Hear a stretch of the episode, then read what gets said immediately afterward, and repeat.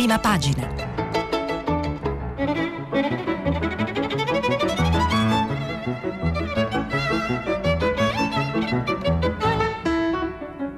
Questa settimana i giornali sono letti e commentati da Daniela Preziosi, giornalista del quotidiano Domani.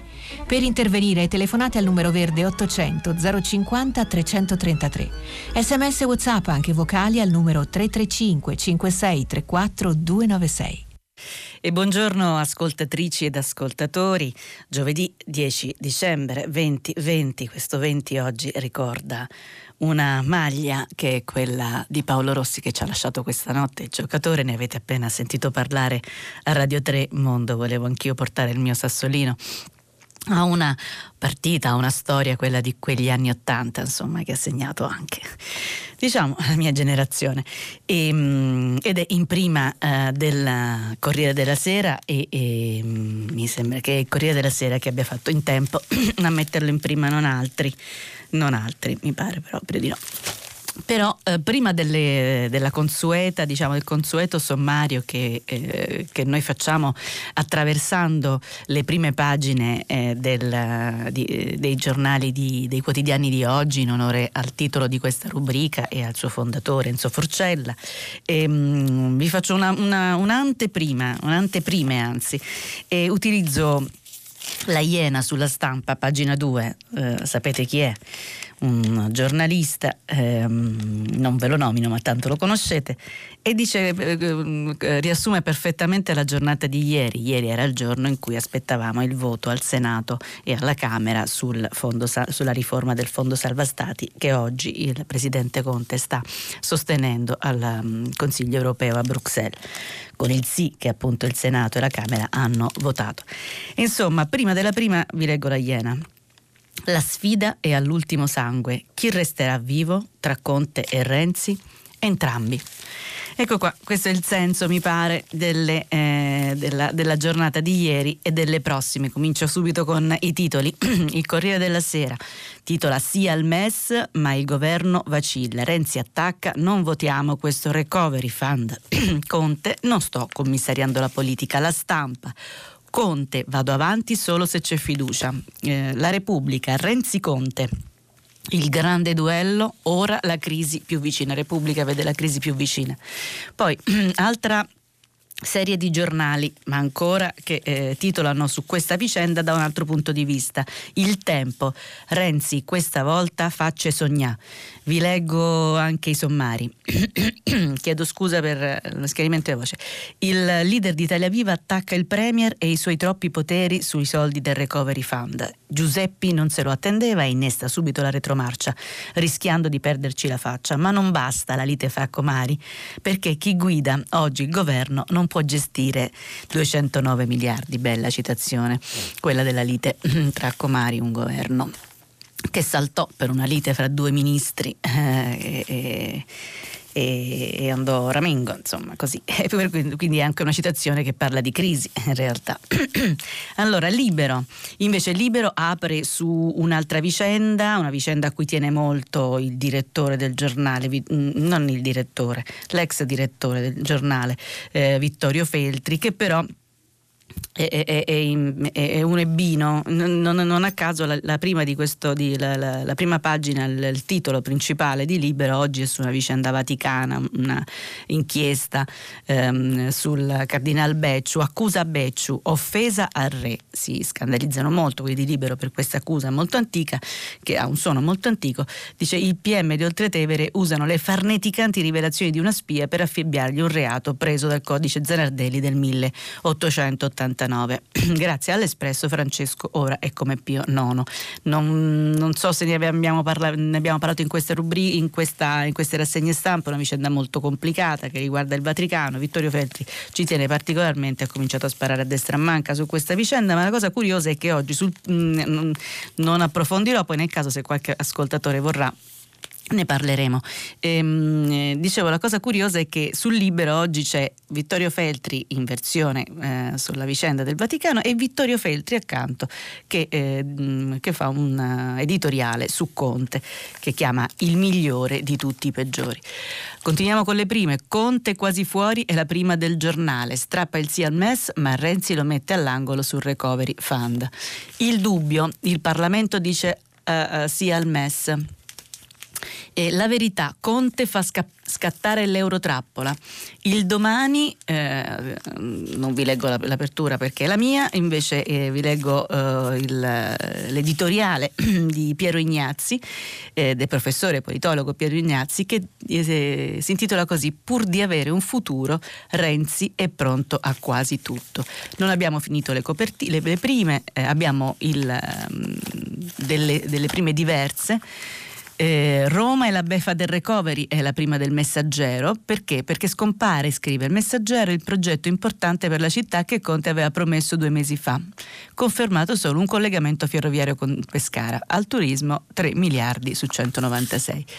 E infine il mattino, invece, ah, per esempio su Renzi, Renzi vuole la crisi, Conte resiste. Ancora, avvenire, vaccino, prova d'umanità. Questa non so se faremo in tempo a leggerla, quindi ve la leggo più distesamente dalla prima.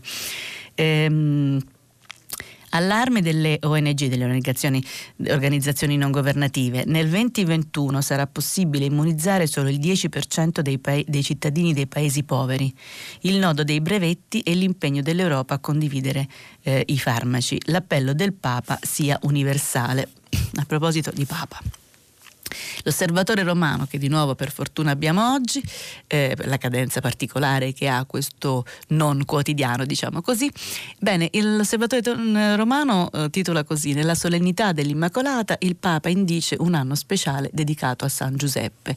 Per gli ascoltatori eh, di prima pagina, sapevate già tutto perché avevamo già, eh, avevamo già eh, raccontato del blitz diciamo, che ha fatto il Papa il giorno dell'Immacolata a um, porre diciamo, la, la, la, la corona eh, a Roma, alla piazza Pignatelli, e, ehm, piazza di Spagna, e, e, e, poi anche sapevate che aveva indetto un anno speciale per San Giuseppe.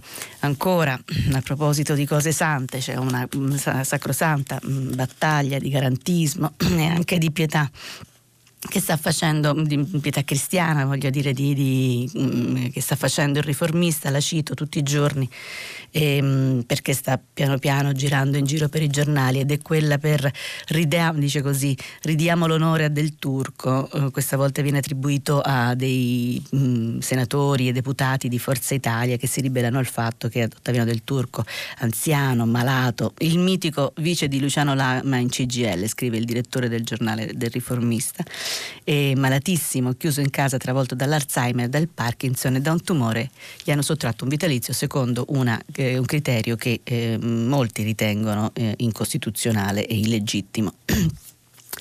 Ed è eh, appunto una battaglia che ogni tanto fa mh, mm, capolino um, anche in altri giornali, però onore al riformista che la porta avanti. E, um, infine il sole 24 ore.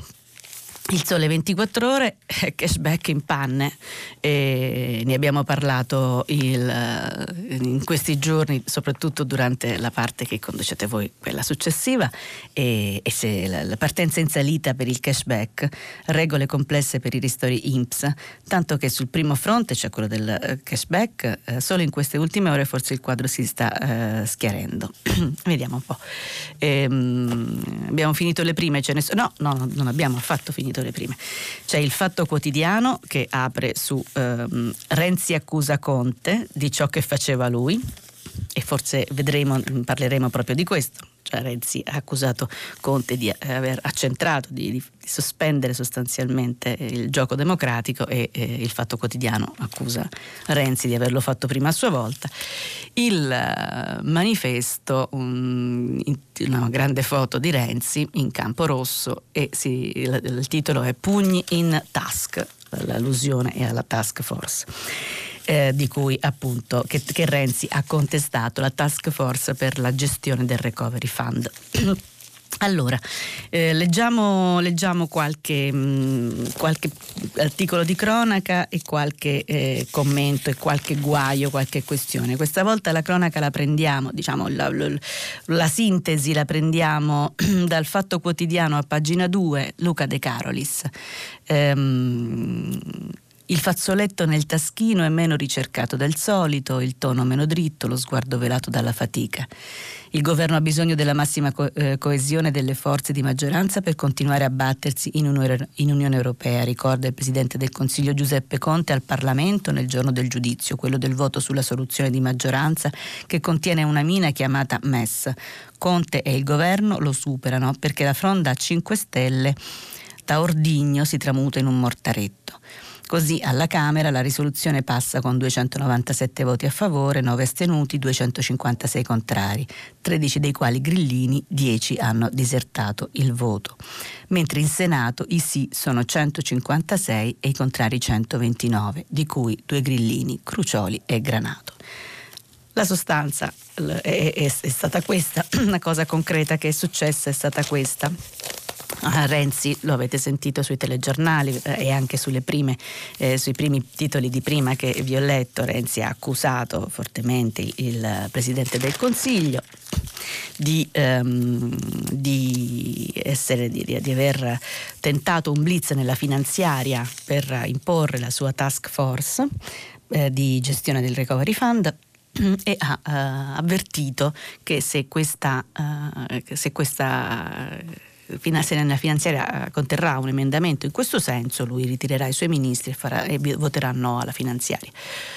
Mm, non ci sarà nessun emendamento in questo senso, Renzi lo sapeva già perché era già diciamo, da un paio di giorni, anche grazie alle proteste di Italia Viva, era, era fuori dalla discussione. Su, alla pagina 3 della stampa c'è già la risposta di, ehm, eh, di, Giuseppe Conte, del Presidente del Consiglio, una intervista analoga, un colloquio si chiamano così, analogo, eh, c'è anche sul Corriere della Sera, firmato da Monica Guerzoni per comodità, lo prendo da, mm, dalla stampa che ho sotto il naso, eh, lo scrive Ilario Lombardi, rubacchio ehm, le, le frasi che Conte Dice il titolo è Resto solo se c'è fiducia, porto la task force in Parlamento, era l'apertura eh, della stampa. E Rubacchio dicevo le frasi di Conte che mh, conversando evidentemente con uh, Lombardo, il giornalista, il cronista, ehm, dice eh, non dobbiamo permettere alla dialettica politica di farci precipitare in sterili discussioni sconnesse dal paese e dalle sue urgenze. Lo chiama un chiassoso interrogarsi di noi affine a se stesso, evidentemente sono le obiezioni che gli vengono fatte, lui le chiama un chiassoso interrogarsi tra di noi fine a se stesso. E quindi, senza troppo polemizzare con il leader di Italia Viva, scrive Lombardo, il Premier cerca di spiegare la sua verità per, chiapi- per chiarire quelli che definisce fra intendimenti colossali riguardo alla governanza dei fondi del Next Generation EU, affidata a una cabina di regia centralizzata a Palazzo Chigi ed estesa a sei manager. Non piace a Renzi, non piace a gran parte del PD, ma, dice Presidente del Consiglio, nessuna marcia indietro, tiene a puntualizzare il Premier dopo aver letto di una ipotesi di ripensamento sulle figure tecniche inserite nella task force. Conte vuole smontare una dopo l'altra le accuse che gli ha rivolto Renzi.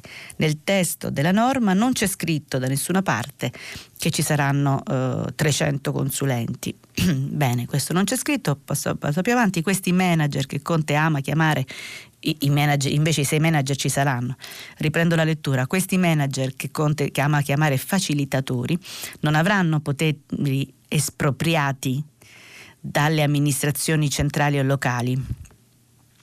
Ripeto, non avranno poteri espropriati dalle amministrazioni centrali o locali. Allo stesso tempo abbiamo previsto una clausola di salvaguardia per dotarli di poteri sostitutivi ma eh, solo in caso di ritardo, se l'amministrazione non può intervenire per non perdere le risorse. Una eventualità che dovrà eh, avere comunque un passaggio nel Consiglio dei Ministri e quindi eh, non ci saranno questi poteri espropriati eh, l'addendum eccetera, ma comunque i poteri sostitutivi ci sono ed è questo che è stato contestato dal um, Italia Viva e dal mm, Partito Democratico, i poteri sostitutivi, eh, insomma il commissariamento dei ministri così appaiono, poi ce li spiegheranno meglio e eh, il Partito Democratico che a differenza di Renzi eh, pur condividendo mi pare la battaglia di Renzi insomma abbia cercato subito una mediazione comunque è su questo che sta eh, appunto battagliando vedremo eh. Eh, prendo dal Corriere della Sera, devo saltare anche se veramente mi piange il cuore, c'è un eh, godibilissimo racconto della giornata di ieri al Senato di Fabrizio Roncone.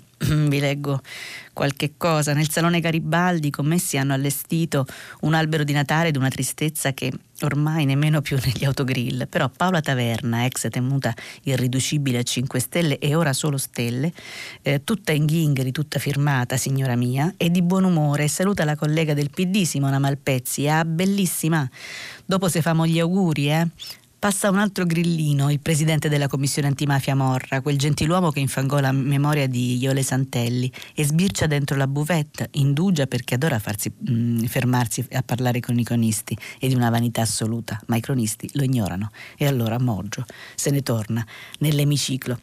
E va bene, in realtà io vi ho letto questa parte, ma ce n'è per tutti nel pezzo di Roncone, eh, leggetevelo, i nostri sono tutti inviti alla lettura, leggetevelo, è assolutamente godibile. Io vi dico delle cose un poco più concrete che stanno, più concrete nel senso delle, delle cose più di cronaca che stanno a pagina 6, sempre sul Corriere della Sera, le firma Maria Teresa Meli.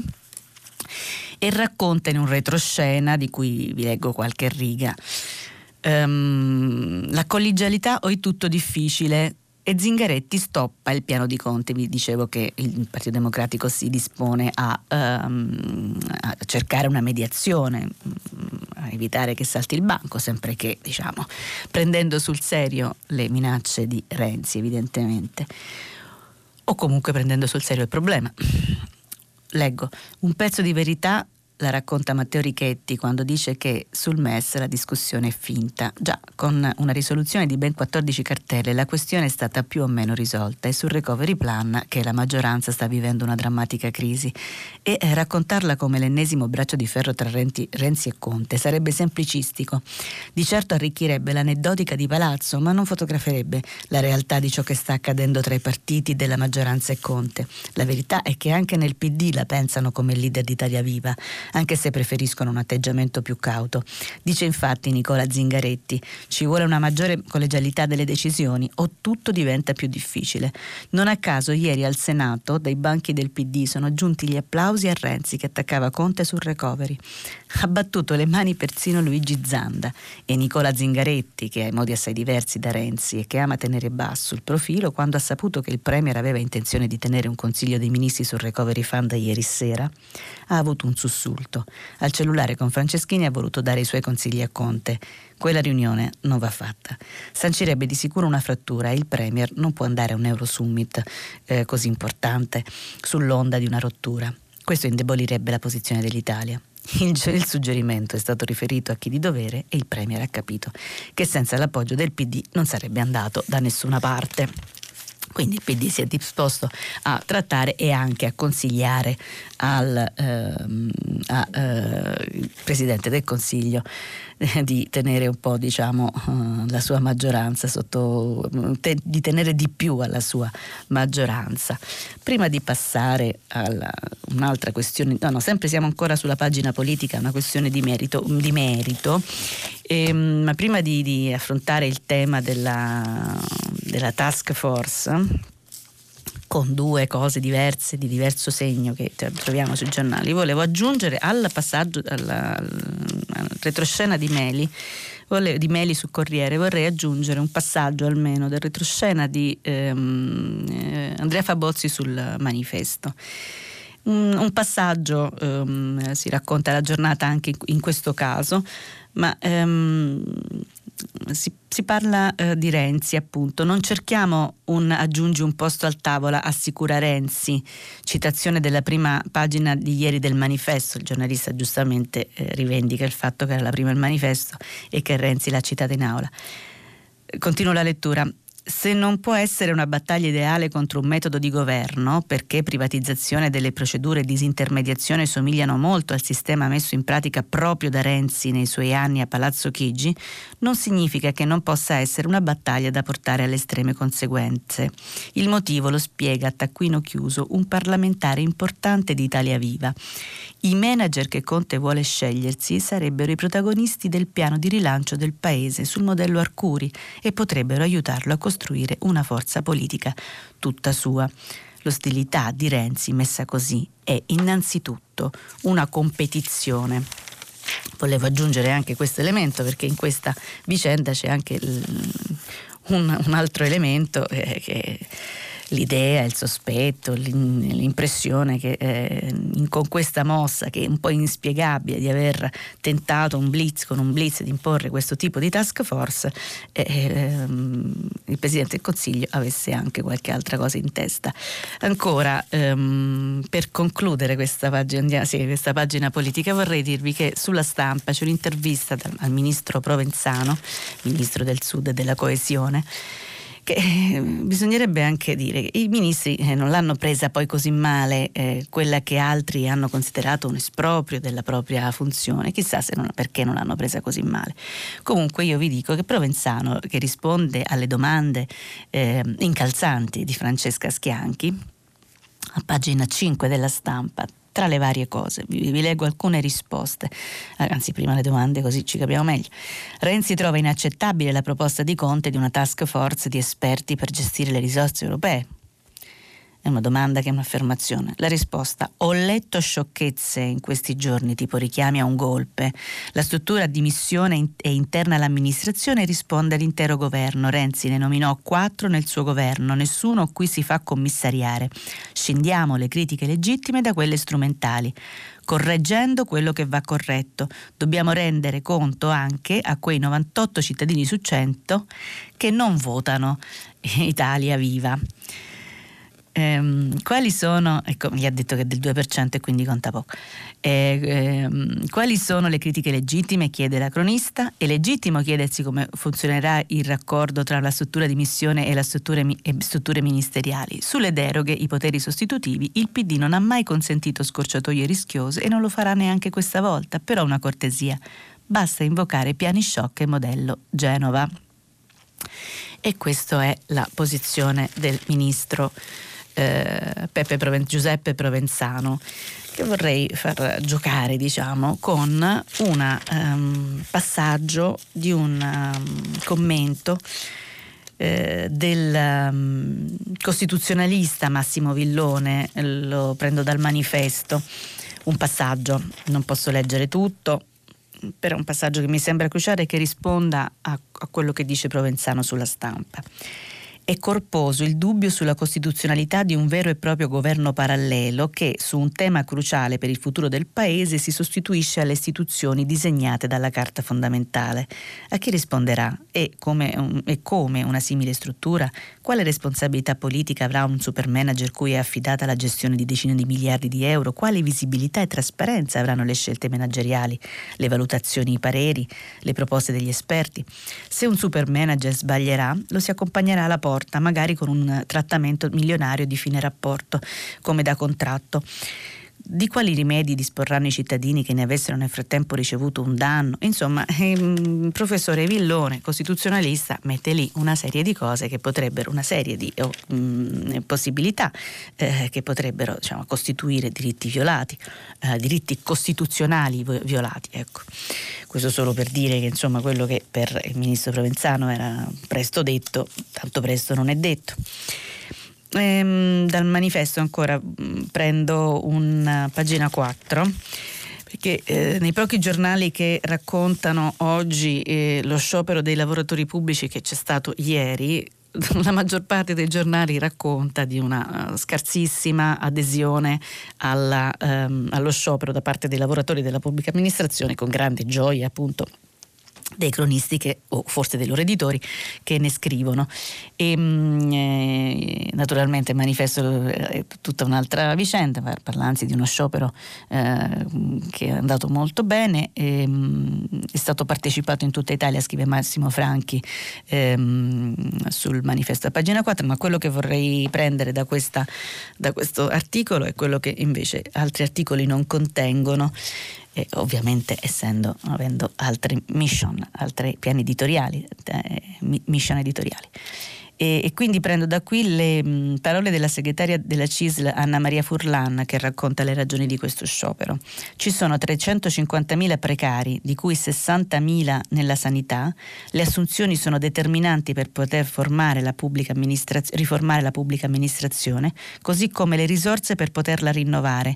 La ministra Dadone, la ministra della pubblica amministrazione, ha detto tante cose anche contraddittorie. Non ci sono le assunzioni richieste, gli interventi di sicurezza per i lavoratori e le lavoratrici e dimentica che i pubblici dipendenti sono stati 12 anni senza rinnovo del contratto e che il contratto che è un diritto e che va riconosciuto a tutti. Chiedo scusa se sono sbilanciata, vi ho letto solo Furlan, perché tanto sugli altri giornali leggerete eh, mh, tutti gli altri pareri, quindi volevo, insomma, mh, volevo oh, tutto il resto lo, lo leggerete altrove, invece, invece in questo caso solo qua. Finiamo questa pagina politica con un pezzo di Stefano eh, Cappellini, un, no, un pezzo, è un editoriale di Stefano Cappellini che si chiama Lo spariglio e la furbizia. Vi ricordate Repubblica? Oggi apre con eh, una specie di cavalleria rusticana fra Renzi e Conte. Eh, il grande duello, no? la crisi più vicina. Bene, Stefano Ca- eh, Cappellini ehm, dice che il, leggo liberamente e in maniera eh, magari sbagliando anche i tagli, ma chiedo scusa, ma è la mia, non possiamo leggere tutto e poi uh, mi devo basare evidentemente sulla mia sensibilità e anche un po' sulla mia cecagna. Eccola qua. Il duello con Conte, scrive Cappellini, è dall'esito imprevedibile perché eh, l'esperienza insegna che Renzi può iniziare una campagna tattica senza essere certo dello sbro- sbocco mh, mm, strategico e che la furbizia di Conte non va sottovalutata, certo. E, mh, mm, faccio un lungo salto e, e, e verso la fine. Lo stato di salute della maggioranza non aiuta Conte, sfilacciata, confusa e vittima di contorsionismi spesso ridicoli. Insuperabile il balletto sul MES con i fautori del sì alla riforma del fondo ma contrari al suo utilizzo e i contrari alla riforma ma fautori dell'utilizzo. È vero che la pandemia ha sospeso la politica. Non ci, so, non ci fosse lo, stato, mh, lo spartito del, dei DPCM e delle misure anti-Covid a cadenzare l'azione del governo e a riempirne l'agenda, oggi ci sarebbe solo un lungo elenco di stalli e giri a vuoto. L'ILVA e la politica industriale, le banche sofferenti ormai in pancia allo Stato, il dossier autostrade inchiodato al casello, le riforme istituzionali ferme alla mannaia sul numero dei parlamentari, le riforme economiche e strutturali ingoiate dall'urgenza dei ristori, ma- delle mance, dei soldi da un elicottero che non ha più carburante per decollare né banconote da liberare in aria. L'unica garanzia offerta dal Conte bis, non piccola, è stata tenere lontana dal governo la compagnia della destra italiana egemonizzata dai sovranisti, che su ciascuna delle materie elencate ha dimostrato dall'opposizione di poter fare peggio e più confusamente. Abbastanza per sperare di tirare avanti fino alla fine della legislatura e all'elezione del nuovo capo dello Stato, poco, per riuscire nella missione di rimettere in piedi l'Italia e dare un senso politico all'operazione che ha fuso il grillismo in crisi di identità e il PD lasciato alla deriva eh, da Renzi che ha il grillismo in crisi di identità e il PD lasciato alla deriva da Renzi. Conte e l'ex segretario Dem avranno i loro tifosi, mentre se le suonano in diretta o magari a bordo campo, cercano però un'intesa, ma non è con la vittoria dell'uno o dell'altro che il governo risolverà d'un colpo i suoi problemi. Eccoci qua. Allora, eh, abbiamo messo mm, questa, in questi giorni una lunga pagina di politica, eh, però i giorni erano quelli, eh, ieri doveva cadere il governo, il governo non è caduto, ve l'avevamo suggerito, però i problemi appunto, come dice Cappellini, su Repubblica restano, ce ne sono anche di enormissimi, eh, ce ne parla Michela Murgia. Eh, sulla stampa, ma mh, mm, ci sono molte pagine su quasi tutti i giornali. Eh, prima della Corriere della Sera ne parla Mara Rodella. Si intitola così questo pezzo e racconta una storia un po' ricorrente, ehm, purtroppo, se il femminicidio di, eh, è delirio di gelosia. Incapacità di intendere causata da delirio di gelosia. Questa è la motivazione con cui è stato assolto il settantenne che ha ucciso sua moglie Cristina Maioli, insegnante di Brescia, prima stordendola nel sonno con un colpo di mattarello in testa e poi accoltellandola alla gola scrive Michela Murgia, scrive varie cose, io mm, riprendo a metà pezzo, nel, 20, nel 2020 eh, si parla appunto della gelosia, di questa specie di, di, di, di, comoda emozione intermittente, a volte c'è, a volte non c'è, cucù, scrive Morgia. L'assassinio Antonio Gozzini non si farà quindi nemmeno un giorno di carcere, come se fossimo ancora fermi agli anni in cui il delitto d'onore era ritenuto culturalmente doveroso per qualunque uomo che si ritenesse tradito. È vero che ha ucciso la moglie, dice la sentenza, ma lo ha fatto, obnubilato, dalla gelosia. Quindi il gesto non è intenzionale né punibile. E va bene, eh, questa è una storia che noi conosciamo, abbiamo sentito più volte. Riprendo Murgia, gli uomini che uccidono per gelosia non lo fanno perché sono insani di mente, ma perché ritengono le mogli, le compagne, ma anche le figlie e le sorelle una loro proprietà privata e rifiutano l'idea che possano invece avere volontà e libertà proprie. C'è una cultura intorno che dice loro che è così e che devono pensare e agire e se non lo fanno o non è vero amore o non è vero uomo so che ne parleremo più tardi, qualcosa mi dice che ne parleremo.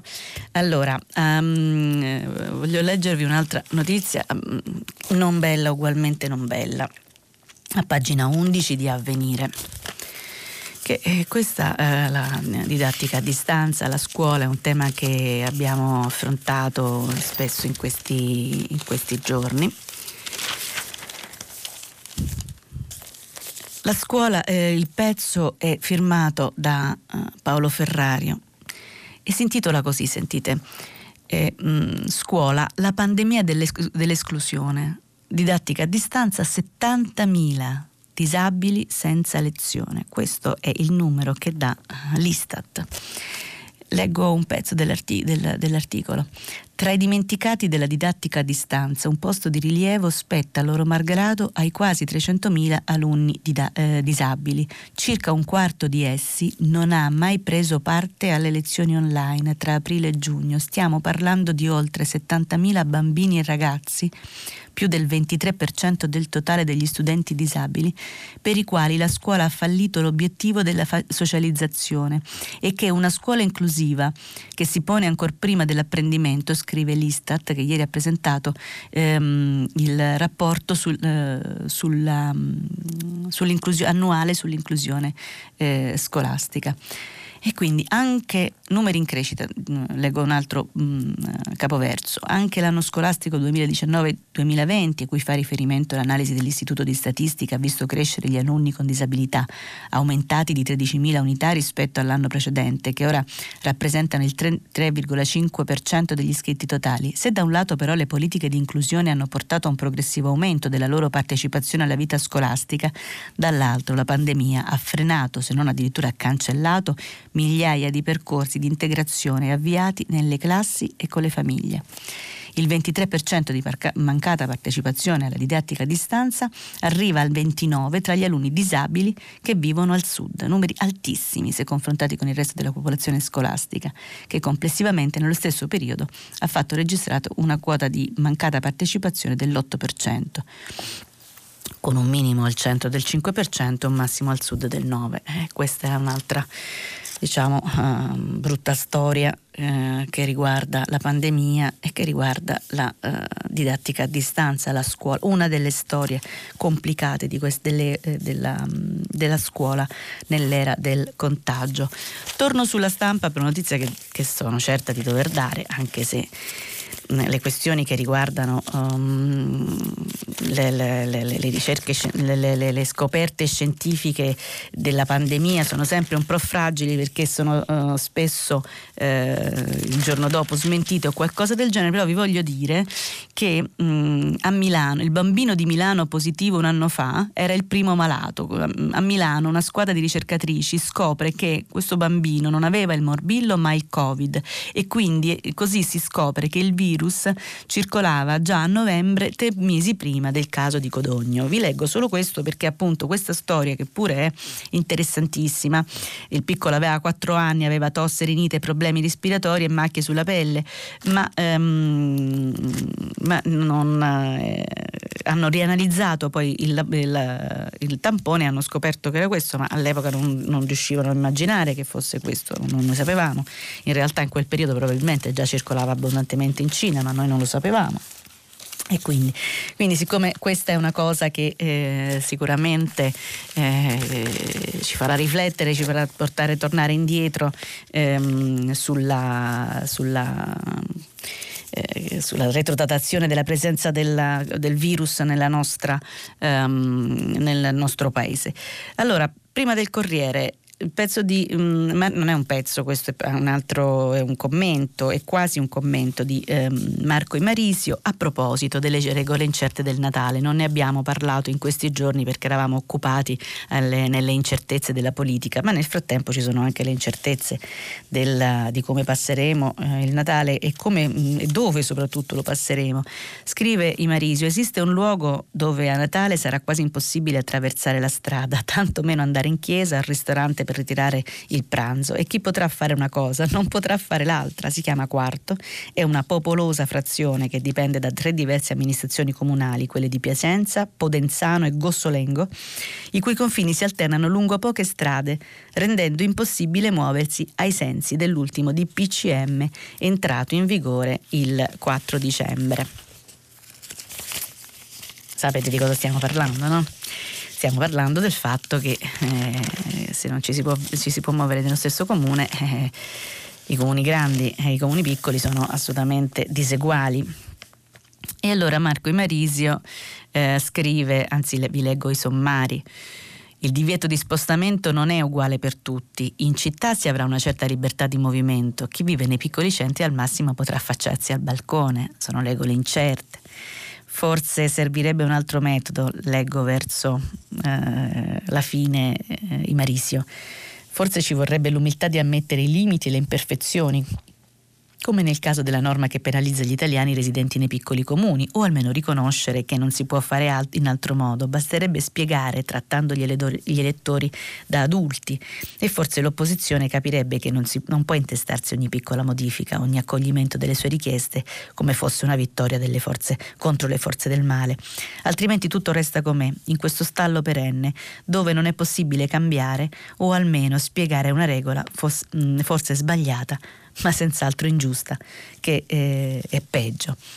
L'ho letto perché in questi giorni nei giornali della destra abbiamo delle destre Abbiamo letto più volte il fatto che ehm, eh, i presidenti delle regioni del nord, alcuni in particolare, della, quello della Lombardia, Fontana, eh, in qualche misura ehm, eh, chiedono eh, in, in, di fare disobbedienza, io l'avevo chiamata non tanto civile, ecco, veniamo così, non so se c'è ancora oggi, ma insomma tu, tutti i giorni c'è questo um, canoneggiamento uh, e, e, l'avvertimento che eh, si, eh, disobbe- qualcuno eh, disobbedirà a queste, ehm, alle regole del DPCM del Natale, che, che, servono un po' a tenerci a casa e a evitare eh, che la vicinanza fisica e l'assembramento faccia ripartire il virus um, il Sole 24 Ore parla degli acquisti online. Mi fa piacere raccontarvelo perché non è una storia solamente economica, ma una storia che non è poco, naturalmente una storia economica, ma è una storia anche sociologica, perché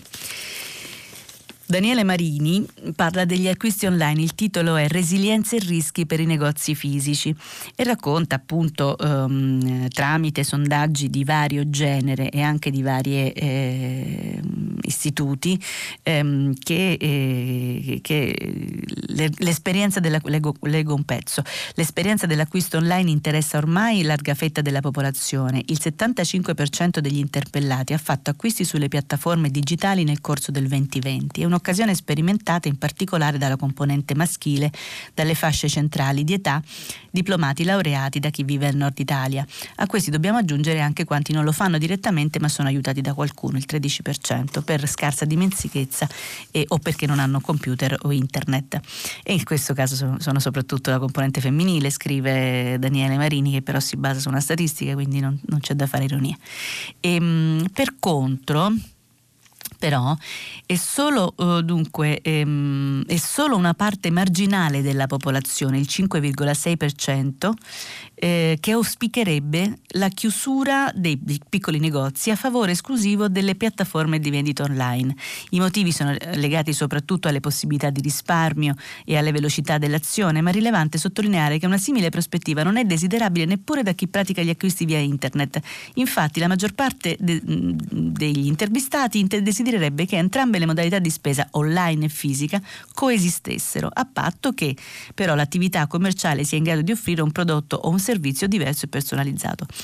Paradossalmente eh, questo, um, questo, orientamento è sostenuto proprio da chi più degli altri acquista sulle piattaforme digitali. Quindi c'è una strana schizofrenia, non lo so, forse non è una schizofrenia, che chi molto acquista online ha, eh, più vorrebbe che continuassero a resistere i negozi, i piccoli negozi, i negozi fisici, che cioè, in realtà con quell'acquisto online eh, vengono eh, tirati giù. E quindi è una, una bizzarra, diciamo, eh, contraddizione. Non lo so, forse magari qualche ascoltatore mi spiegherà che non è una contraddizione, un senso di colpa uno psicologo, un psicanalista potrebbe dirmi questo.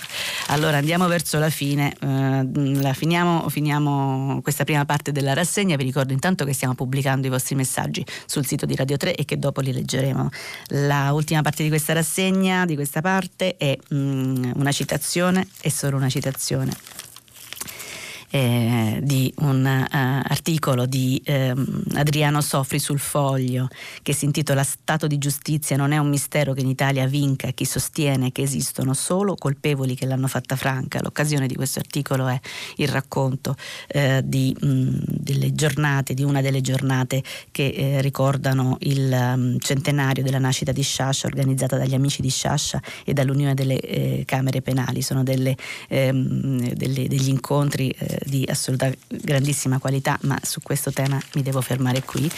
Ma per, ehm, ma per consolarmi vi leggo la rubrica di, sempre dal foglio, la rubrica di Guido Vitellio, eh, il B e il Ba.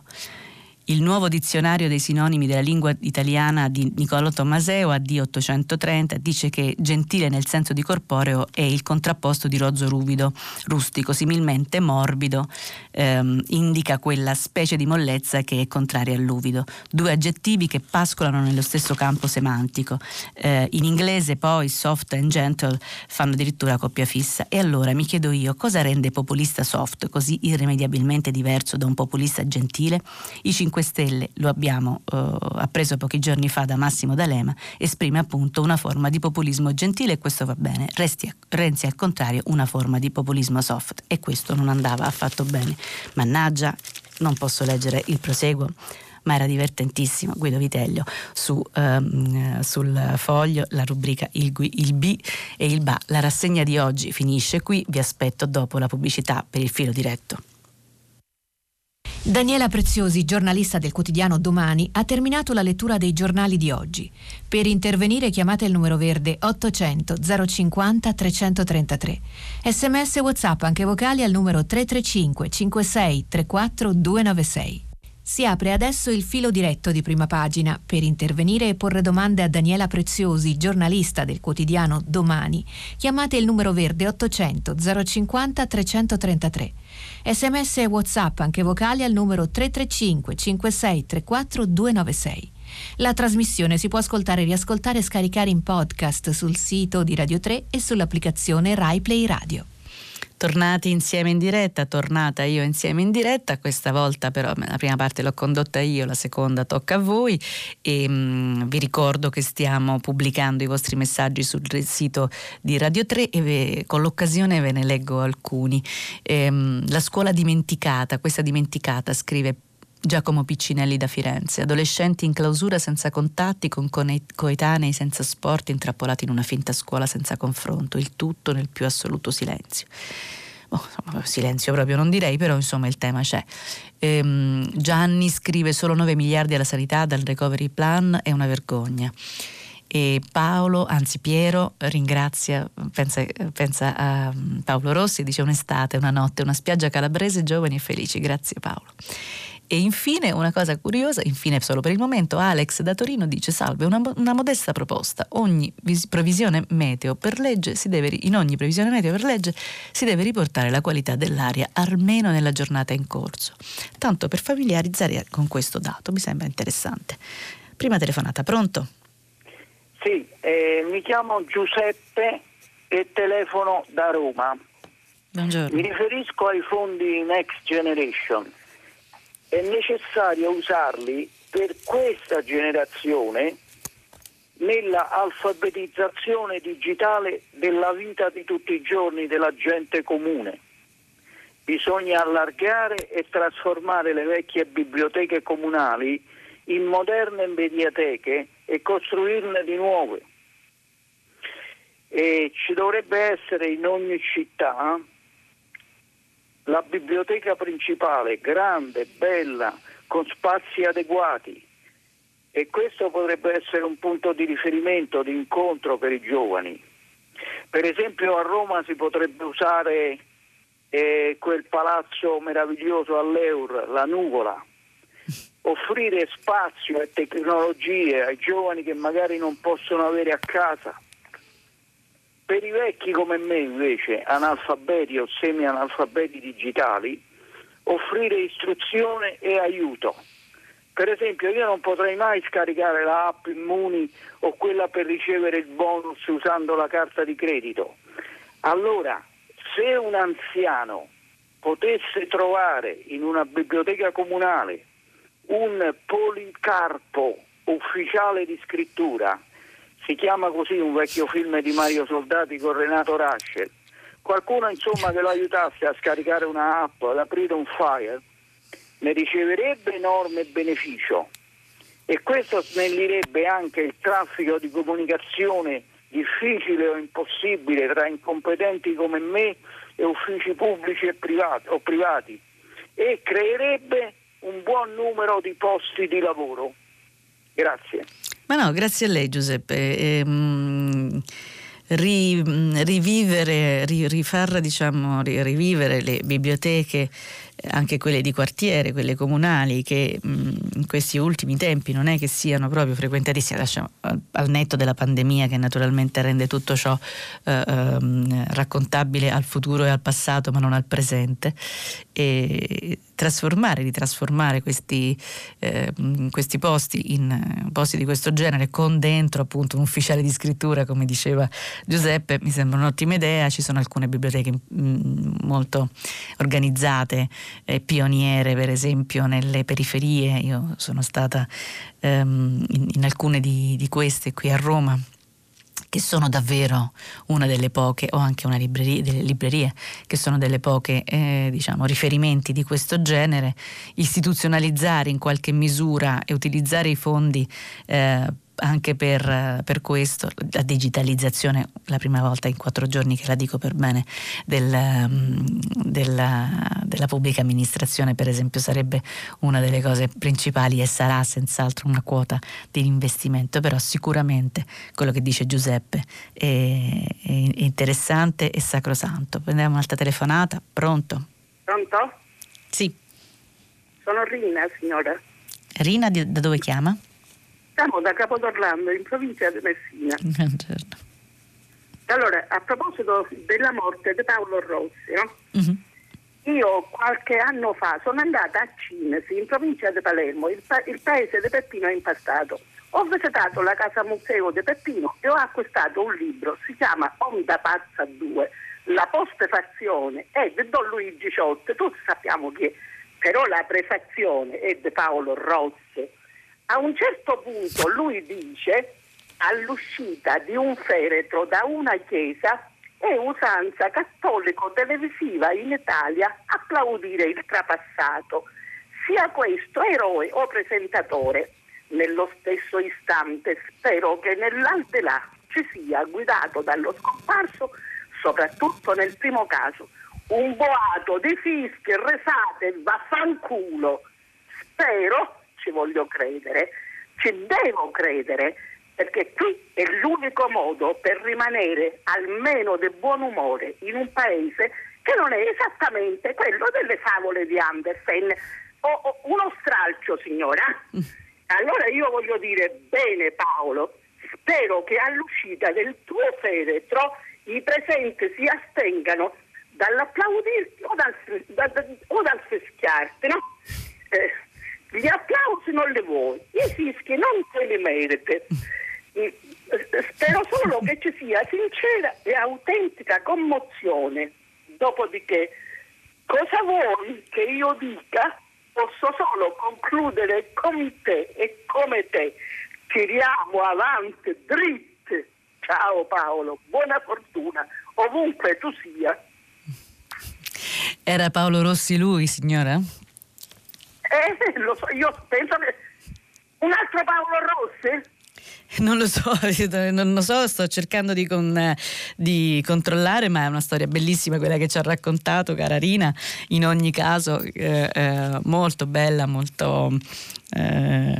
Io penso sia lui, signore, poi è un altro, un omonimo ma sarò confusa. No, no, no, no, no, è colpa mia che non lo so, adesso lo cerco rapidamente eh, su se riesco a farlo, ma magari qualche ascoltatore ci aiuterà, perché eh, la, l'Onda Pazza 2 aveva questa eh, bellissima, mi pare, prefazione, bellissima prefazione, che lei ci ha letto con, una, con, una recitazione, con un recitato um, meraviglioso che vale, diciamo, il, uh, vale tutta questa, questa nostra parentesi siciliana Luciana e di Paolo Rossi. Devo allontanare il cellulare mentre cerco questa cosa, ma intanto ringrazio Rina e chiederei un'altra telefonata. Pronto? Eh, pronto, buongiorno signora, mi chiamo Franco e chiamo da Pavia. Volevo intervenire su una telefonata di un paio di giorni fa che lei ha ricevuto di una commerciante, piccola commerciante, che eh, parlava, che interveniva sulle commissioni bancarie che gli istituti prelevano sui POS, sui pagamenti elettronici ai negozianti. E lei, eh, questa negoziante, ha parlato di una cifra che a me mm, mi è sembrata impressionante, cioè per un piccolo negozio come le 5.000 euro all'anno. Quindi io riflettevo che il governo da una parte eh, mette in piedi questa lotteria per, eh, per implementare, per aumentare la digitalizzazione dei pagamenti ed evitare l'evasione fiscale, però poi realmente eh, non stende un'autostrada, cioè non abbassa queste commissioni per far sì che i negozianti adottino in massa questi di, eh, questi metodi di pagamento elettronici. Io le posso assicurare che qui a Pavia molto spesso mi sono sentito dire no, noi i pagamenti bancomat, con i bancomat non li accettiamo.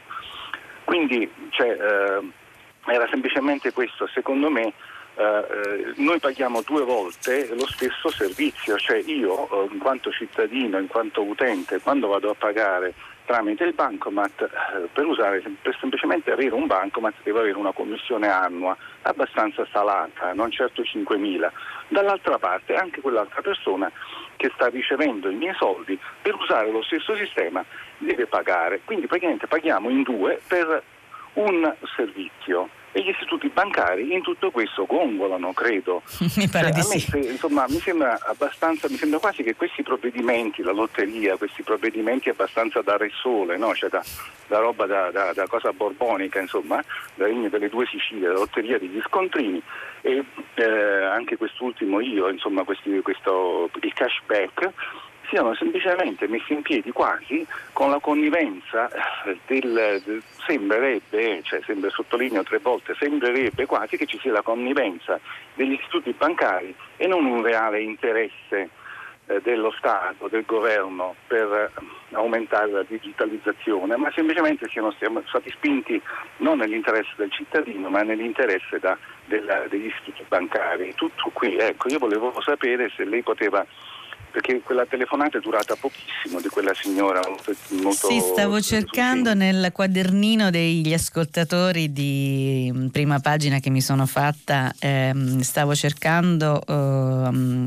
non so se era eh, Maria di Catania, adesso ce le ricerchiamo insieme, comunque ricordo perfettamente questa discussione, questa, questa mh, mm, osservazione che era stata fatta giustamente e, ehm, mh, e quanto alla sua che eh, torna su questa, su questa scia scia, insomma, così vorrei aggiungere che in realtà eh, l'interesse eh, per cui è stata scelta questa lotteria, come dice lei, del cashback, eh, sempre che parta davvero, eh, perché, mh, mm, perché eh, vengo sgridata sono, eh, dagli stessi ascoltatori quando sono troppo scettica nei confronti di questa, ehm, di questa iniziativa, ma non sono sicura che stia partendo bene. Comunque mi auguro perché gli sconti sono importanti, poi c'è da quello del prossimo anno in cui è, se, se, se, si concretizza, insomma, se si riesce a fare il pieno di tutti eh, i rimborsi, eh, si arriva a un premio, un super premio di 1500 euro, che sono tantissimi soldi, soprattutto perché eh, tornano indietro rispetto a soldi già spesi, per cui insomma è una... Però dicevo che questa, questa scelta mi sembra che sia fat, stata fatta sostanzialmente, per carità godono, godono le banche e chi prende le, le, le, quelle percentuali, però insomma e, e mh, sia stata fatta soprattutto per sostenere il, um, il, uh, gli acquisti di Natale, lo shopping di Natale, tant'è che la condizione è che non siano acquisti online ma siano acquisti nei negozi, nei posti eh, fisici, diciamo, reali e non virtuali. Nel, per cui è stata questa, mi pare, il primo motore eh, della scelta eh, di un governo eh, terrorizzato del fatto che a Natale non si spendessero i soldi, ma diciamo non solo teori- non teorizzato per, per, se stesso, ma per un, un ampio te- tessuto di commercio piccolo, grande e medio che sta ovviamente franando nel corso della pandemia e, e per, note, eh, per i noti provvedimenti del distanziamento uh, fisico. E, mh, su questo voglio leggere Iva che dice buongiorno, capisco i disagi dei piccoli comuni ma se parte un focolaio in un piccolo comune è meno grave e rischioso? Grazie, dice. No, non è meno grave, però è effettivamente assurdo che in un piccolo comune non si possa fare un passo, perché se diventa 100 metri diventa un altro comune, non ci si può muovere. A Roma si fanno 30 km e si sta sempre nel comune di Roma, quindi effettivamente una, un disequilibrio c'è. Anche io non so se è risolvibile, a me sembra irrisolvibile sinceramente, però non si può non notare che il tema c'è. E un'altra telefonata, pronto? Eh, buongiorno dottoressa, eh, mi chiamo Cristina, chiamo da Milano. Io mh, mm, volevo mh, mm, sottoporre alla sua attenzione, all'attenzione di tutti gli ascoltatori di prima pagina, un, um, un um, video YouTube che è stato pubblicato ieri dal dottor John Campbell relativamente al vaccino che è partito in Inghilterra l'8 dicembre. Ehm, il dottor Campbell afferisce che eh, entro settimana prossima saranno ehm, state distribuite un milione di dosi di vaccino, entro fine 2000 ehm, 5 milioni di dosi. Eh, poi dice che la Food and Drug Administration autorizzerà il vaccino della Pfizer questa settimana e che probabilmente al più tardi lunedì di settimana prossima inizieranno con le vaccinazioni. Poi dice, now if you live in the European Union, ora se vivete in Europa, as far as I've heard, da quanto ho sentito, the European Medicine Agency, quindi la, la, l'analogo della Food and Drug Administration europea, is not meeting until the 29th of December. Non si incontrerà prima del 29 dicembre. And after that, e dopodiché individual member states, quindi gli stati membri individuali, all 27 of them, tutti e 27 loro, will have to decide how to proceed. Dovranno decidere come procedere. E poi dice, now this delay is just bizarre. Cristina, ce lo legga direttamente in, in, italiano perché altrimenti non riusciamo ad arrivare alla fine. No, no, è bellissimo, no, certo, certo. certo. Dice, la sua pronuncia no, è splendida e la sua traduzione è meravigliosa. Ma, ma, ma Ci dica. Dice, quindi la, la, mia, la mia attenzione è stata focalizzata da questo. Questo ritardo è quasi molto bizzarro per essere proprio molto onesti e quindi fa capire come gli inglesi, perché questo dottor John Campbell è un inglese, dice noi con la Brexit ci siamo liberati dal, dal, dal, vagone europeo e adesso noi a fine anno avremo distribuito 5 milioni di dosi di vaccino. La vostra agenzia del farmaco non si riunirà prima del 29 dicembre e quindi abbiamo fatto bene a fare la Brexit. Quindi la mia osservazione è ma è davvero così? Davvero eh, la nostra equivalente della Food and Drug Administration non si incontrerà prima del 29 dicembre? No, non è questo, non mi pare questo il tema, sa Cristina, se ho capito bene quello che lei sta dicendo e se ho capito bene anche notizie che stiamo in questi giorni recuperando eh, questa vicenda della, delle notizie scientifiche, delle cose scientifiche, eh, come vi dicevo nella prima parte della rassegna stampa, è particolarmente complicata da, eh, da governare perché ogni giorno se ne scopre un pezzo nuovo. Comunque per quanto riguarda i nostri vaccini, il tema non è che loro sono partiti prima perché sono, si sono slegati eh, dalla, dalla, pesante locom, eh, treno europeo e quindi sono più agili e così come negli Stati Uniti. Sono partiti prima vaccini che sono stati meno testati, per non parlare dei vaccini che sono partiti in altre parti del mondo eh, e, e sono meno testati, i nostri per quanto riesco a capire e mi pare che sia questo il tema, i nostri vaccini saranno testati con maggiore eh, attenzione. Infatti poi in, in eh, Gran Bretagna eh, ci si è anche fermati in alcuni casi. Ehm, il tema è quanto sono sicure queste vaccinazioni, che è la, tra l'altro la sicurezza della, della, vaccinazione, una ragionevole sicurezza mh, dei, dei, test della, dei, dei, dei, vaccini eh, è la maniera più um, dritta e pulita per poter combattere ogni dubbio uh, di tipo Novax. Quindi io credo che sia, se ho capito bene eh, Cristina, la sua um, obiezione e la sua domanda, mi pare che sia questo però il, il tema. Un'altra, un'altra, prima di un'altra domanda volevo dirvi che i nostri ascoltatori e le nostre ascoltatrici sono magnifiche e eh, suggeriscono che il, eh, come avevo sospettato io, però insomma potremmo fare un supplemento di indagine che il Paolo Rossi che leggeva eh, il, um, il, libro eh, eh, di cui parlava la signora Lina, che, della prefazione del libro eh, di cui parlava la signora Lina era il Paolo Rossi comico, probabilmente così secondo me, però anche questa coincidenza di nomi ci ha fatto fare un, uh, un sorriso e, e ancora pensare al grande campione Napoleone che è, è volato di là. E, ehm, invece da Nicola dalla Danimarca ci scrive che l'idea di far rivivere le biblioteche è molto attuale. Abbiamo appena iniziato un progetto in Danimarca, eh, c'è del bello in, Mani- in, Danimarca in effetti, che segue un altro progetto che, inco- che, coinvolgeva l'Italia per far diventare le biblioteche un punto di accesso a una nuova eh, risorsa pubblica, i dati aperti. Eh, Nicola dalla Danimarca chissà Copenaghen con la meravigliosa biblioteca reale. E, pronto? Sì, pronto, buongiorno, sono Sergio e chiamo da Piove di Sacco, sì. Padova. Eh, la mia riflessione eh, parte dalla discussione che c'è stata in questi giorni, compreso il Parlamento, sui giornali, sui media, in Parlamento, della questione dell'utilizzo dei 220 miliardi che arriveranno in qualche anno dall'Europa per far ripartire l'economia dopo questo disastro del coronavirus e della mh, possibilità che chiedeva il governo Conte, Conte se non, non ho capito male, di avere a disposizione una struttura tecnica che eh, andasse in qualche modo a sostituire le responsabilità politiche che, cap- che stanno in capo a, al primo ministro e al suo governo. Io ho abbastanza anni, non sono nato subito dopo la fine della guerra e eh, non ricordo ovviamente le politiche, de, ho letto eh, delle politiche dei vari De Gasperi, Togliatti, Nenni, eh, Giolitti e quant'altri, no?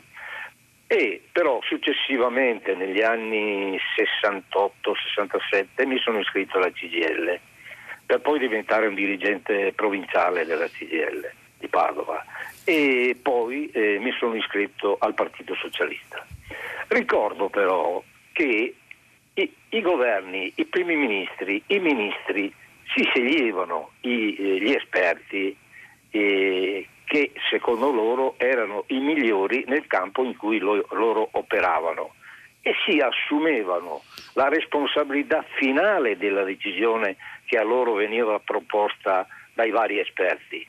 E quindi non facevano ricadere la responsabilità politica di, delle cose che andavano bene o male su questi tecnici che a loro volta si erano scelti. L'importante era che il primo ministro, i ministri, i sottosegretari si scegliessero dei collaboratori, degli esperti che li aiutassero, che fossero all'altezza della situazione che dovevano affrontare. E ricordo, visto che mi sono iscritto nel 68 alla CGL, nel 72 al Partito Socialista, ricordo le riforme che venivano fatte in quegli anni, la riforma della scuola media, la riforma del mercato del lavoro, lo statuto dei diritti dei lavoratori, eh, la politica per la casa, il divorzio, eccetera, eccetera. Tutte cose che non sono secondarie, secondo me, o, o di minore importanza rispetto all'utilizzo dei soldi che arriveranno del, dall'Europa per far ripartire l'economia in modo diverso e che non provochi eh, i disastri che si sono accumulati in questi ultimi tempi, dal disastro ambientale, dal disastro eh, sì, ambientale, ecologico e quant'altro. Eh, per cui io ritengo che il capitalismo abbia, diciamo così, concorso enormemente alla distruzione di questa nostra terra e, eh, come dice il Papa d'altronde, eh, che sta diventando l'uomo più a sinistra che abbiamo in Italia e nel mondo. Ecco, io volevo dire solo questo, è, è inutile che eh, si, si discuta, di che cosa si discute, di che cosa stanno discutendo se discutono di questa cosa perché non si sa mai bene se ci siano altri secondi fini quando fanno determinati discorsi. Ma i secondi fini non possono esserci perché il governo non può cadere perché se cade eh, eh, va al governo la Meloni, Salvini e Berlusconi e quindi di che cosa discute eh, Conte, di che cosa discute eh, eh, come si chiama? Renzi. Il, il, caro Renzi che io non ho mai apprezzato, eh, non ho mai apprezzato. quindi voglio dire, questa è la situazione secondo me, quindi stia in capo al primo ministro e al suo governo la responsabilità politica della scelta che faranno di eh, collaboratori, sì. di esperti, ma ai quali rimane solo la responsabilità di fare proposte, eh, non... alle quali sì. la responsabilità politica ricade sul governo e quindi si rispetta anche la Costituzione. Eh, Sente. Quindi questo penso io. Grazie Sergio, però eh, in realtà l'architettura, il bizantinismo, per, usi- per usare un termine che, ehm, che, ha usato Stefano Folli sulla Repubblica, non è quella che lei stava descrivendo.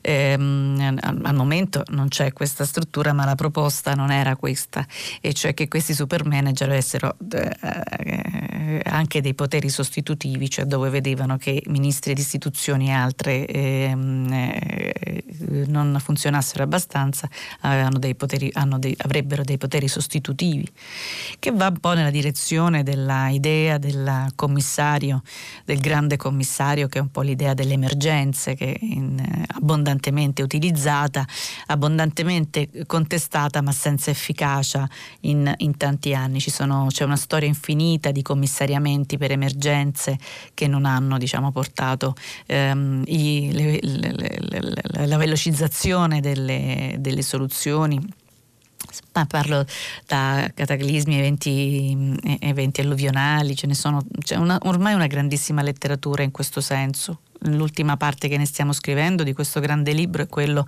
di mm, Domenico Arcuri, supercommissario all'emergenza e anche adesso al piano delle vaccinazioni. Questo è un libro che stiamo scrivendo per la cronaca, ma che forse più avanti nella storia riusciremo a capire quanto insomma, eh, è stata una scelta che ha velocizzato ehm, la soluzione dei tanti problemi ehm, che ci si sono posti, che si pongono durante l'emergenza.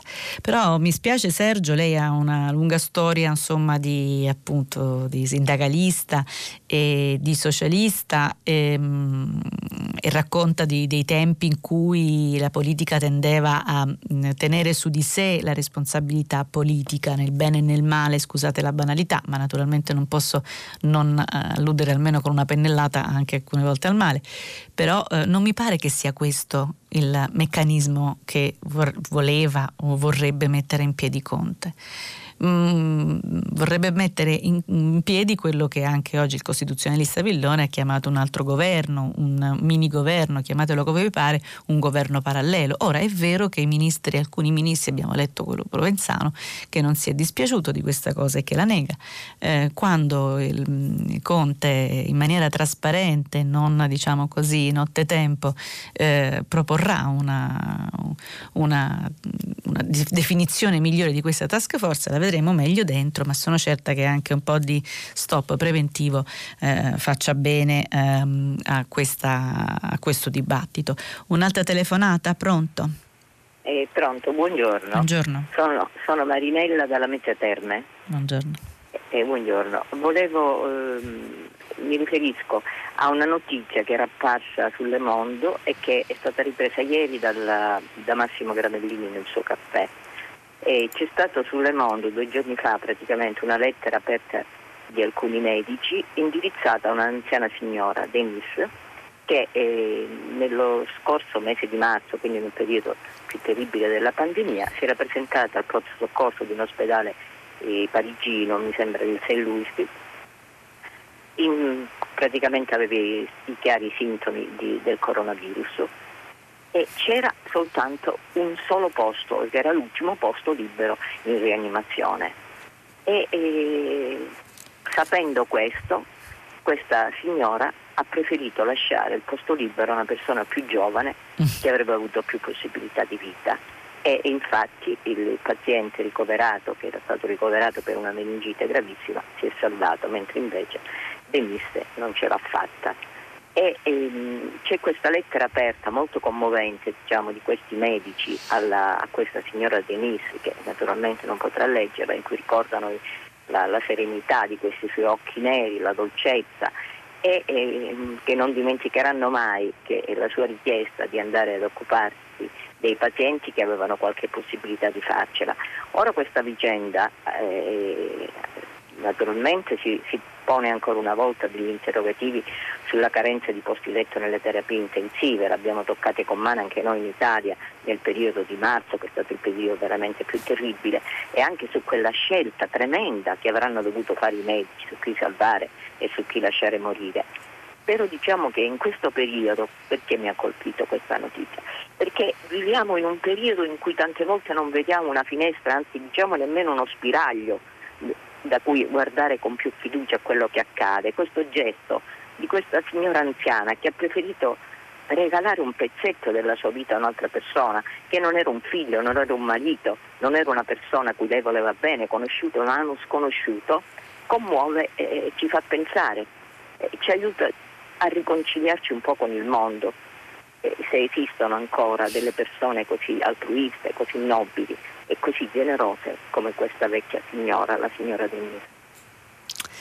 Grazie Marinella, ma io non voglio aggiungere niente a questo suo bel racconto ehm, perché le sue parole sono già eh, perfettamente composte intorno a questa vicenda che anche io avevo letto ma che trovo appunto mh, mm, così delicata che solo le sue parole Marinella potevano raccontare così bene. Non voglio aggiungere cose che possano suonare retoriche mh, mm, solo diciamo un motivo uh, superiore sempre più grande di tenere le, eh, le, le terapie intensive più libere possibile. E, mh, voglio leggere due messaggi che, eh, vicini, uno vicino all'altro che sono arrivati uno contro l'altro in qualche misura loro insaputa. Buongiorno dottoressa, mi dispiace che anche lei alimenti l'assurda questione dei confinamenti comunali di fronte a una pandemia che non si arresta. In ogni caso le ricordo che in questa provincia sono proprio le contrade più sperdute ai piccoli comuni in, i luoghi col maggiore contagio proprio per la vicinanza e promiscuità tra gli abitanti, tutti parenti e conoscenti. Elvio da Vicenza, Elvio da Vicenza, ma io non sono Pasquale perché io sono d'accordo con lei, non alimento alcunché, ho detto che tutti devono stare a casa loro per il possibile. E, ehm, e certo non, sono una di, non, non, non, invito alla disobbedienza. E invece Lia, eh, subito di, di, seguito, dice in Scozia per gli spostamenti erano fissati tutti i limiti misurati in distanze di chilometri anziché limiti comunali, ma in Italia sarebbe difficile proporre questa soluzione, ma io rimando a Elvio da Vicenza, il tema appunto del, dei comuni non è un problema di, è un problema di, assen, di assembramenti, non so secondo me è di difficile risoluzione, abbiamo ancora qualche tempo per qualche telefonata. Pronto? Eh, buongiorno, sono Franco Corleone. Buongiorno. Eh, ho telefonato perché sono rimasto colpito dalla lettura di questa notizia di una soluzione per uh, un caso drammatico, una tragedia, il, un marito eh, che ha ucciso la moglie, ma la motivazione di questa soluzione è legata alla previsione del codice, del codice Rocco peraltro, della incapacità di intendere eh, e di volere al momento del fatto. Questa eh, previsione eh, nel tempo passato portava le persone a un proscioglimento ma a essere rinchiusi nel, nei manicomi giudiziari, negli ospedali psichiatrici giudiziari.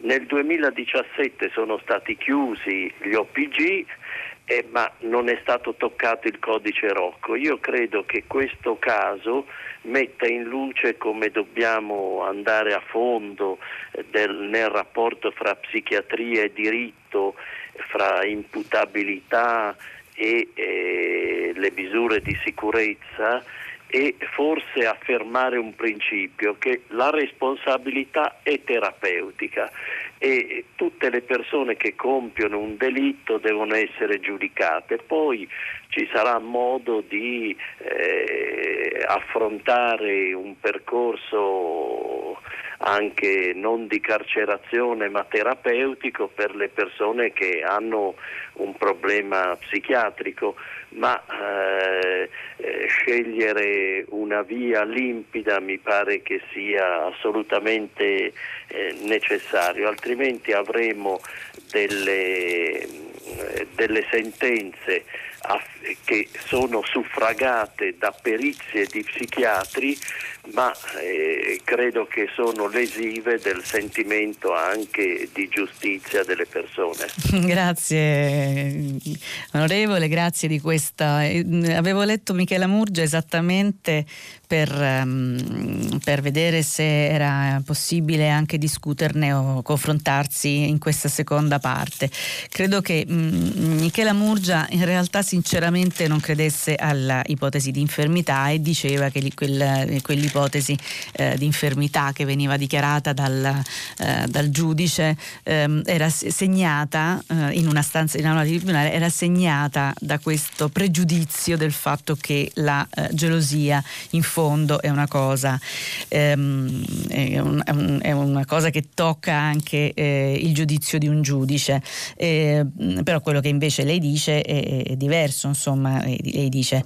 Ehm, che eh, bisogna eh, trovare il modo di eh, tenere anche il giudizio sul, eh, su quello che è successo e nel caso insomma spostarsi verso la terapia, la, la terapia per chi è eh, insomma che non può essere assolto, ecco questo sta dicendo. Una questione io trovo molto difficile da dirimere, molto difficile da dirimere e mi ha fatto piacere il suo parere eh, titolato. Abbiamo tempo per un'ultima telefonata, non è tantissimo tantissimo, però proviamoci. Pronto?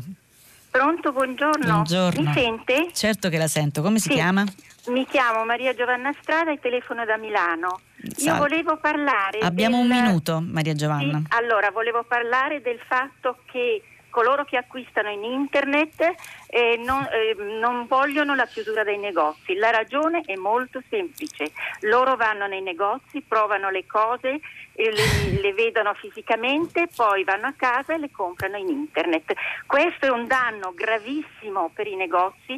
Io abito nel centro di Milano e i negozi, i piccoli negozi, ma anche quelli più importanti, stanno soffrendo e chiudono chiudono le serrande. Quindi è un problema da affrontare, è un problema economico e anche sociale perché ci sono dei professionisti che devono tirar giù la clerca. Questo è quello che volevo dire. La maggior parte di questi sono giovani, perché i giovani non comprano più niente nei negozi, comprano in internet.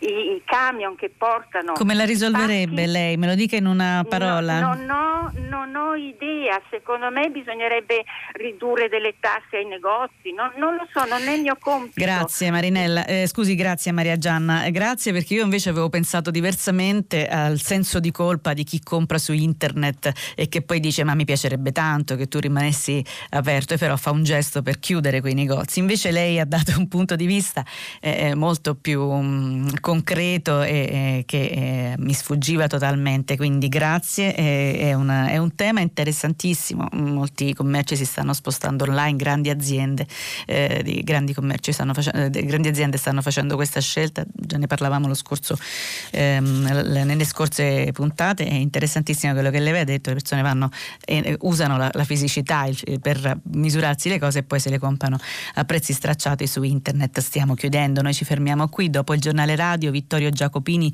conduce pagina 3 e a seguire le novità musicali di primo movimento. Alle 10 come sempre tutta la città ne parla, approfondirà un tema posto da voi ascoltatori e potete riascoltarci sul sito di Radio 3. Io vi ringrazio e vi do appuntamento a domani, vi, vi auguro una buona giornata.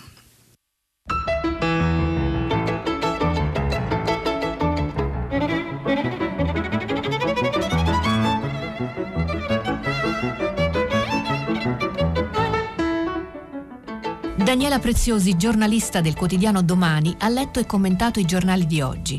Prima pagina un programma a cura di Cristiana Castellotti. In redazione Maria Chiara Beranec, Natascia Cerqueti, Manuel De Lucia, Cettina Flaccavento, Giulia Nucci.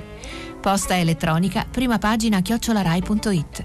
La trasmissione si può ascoltare, riascoltare e scaricare in podcast sul sito di Radio 3 e sull'applicazione Rai Play Radio.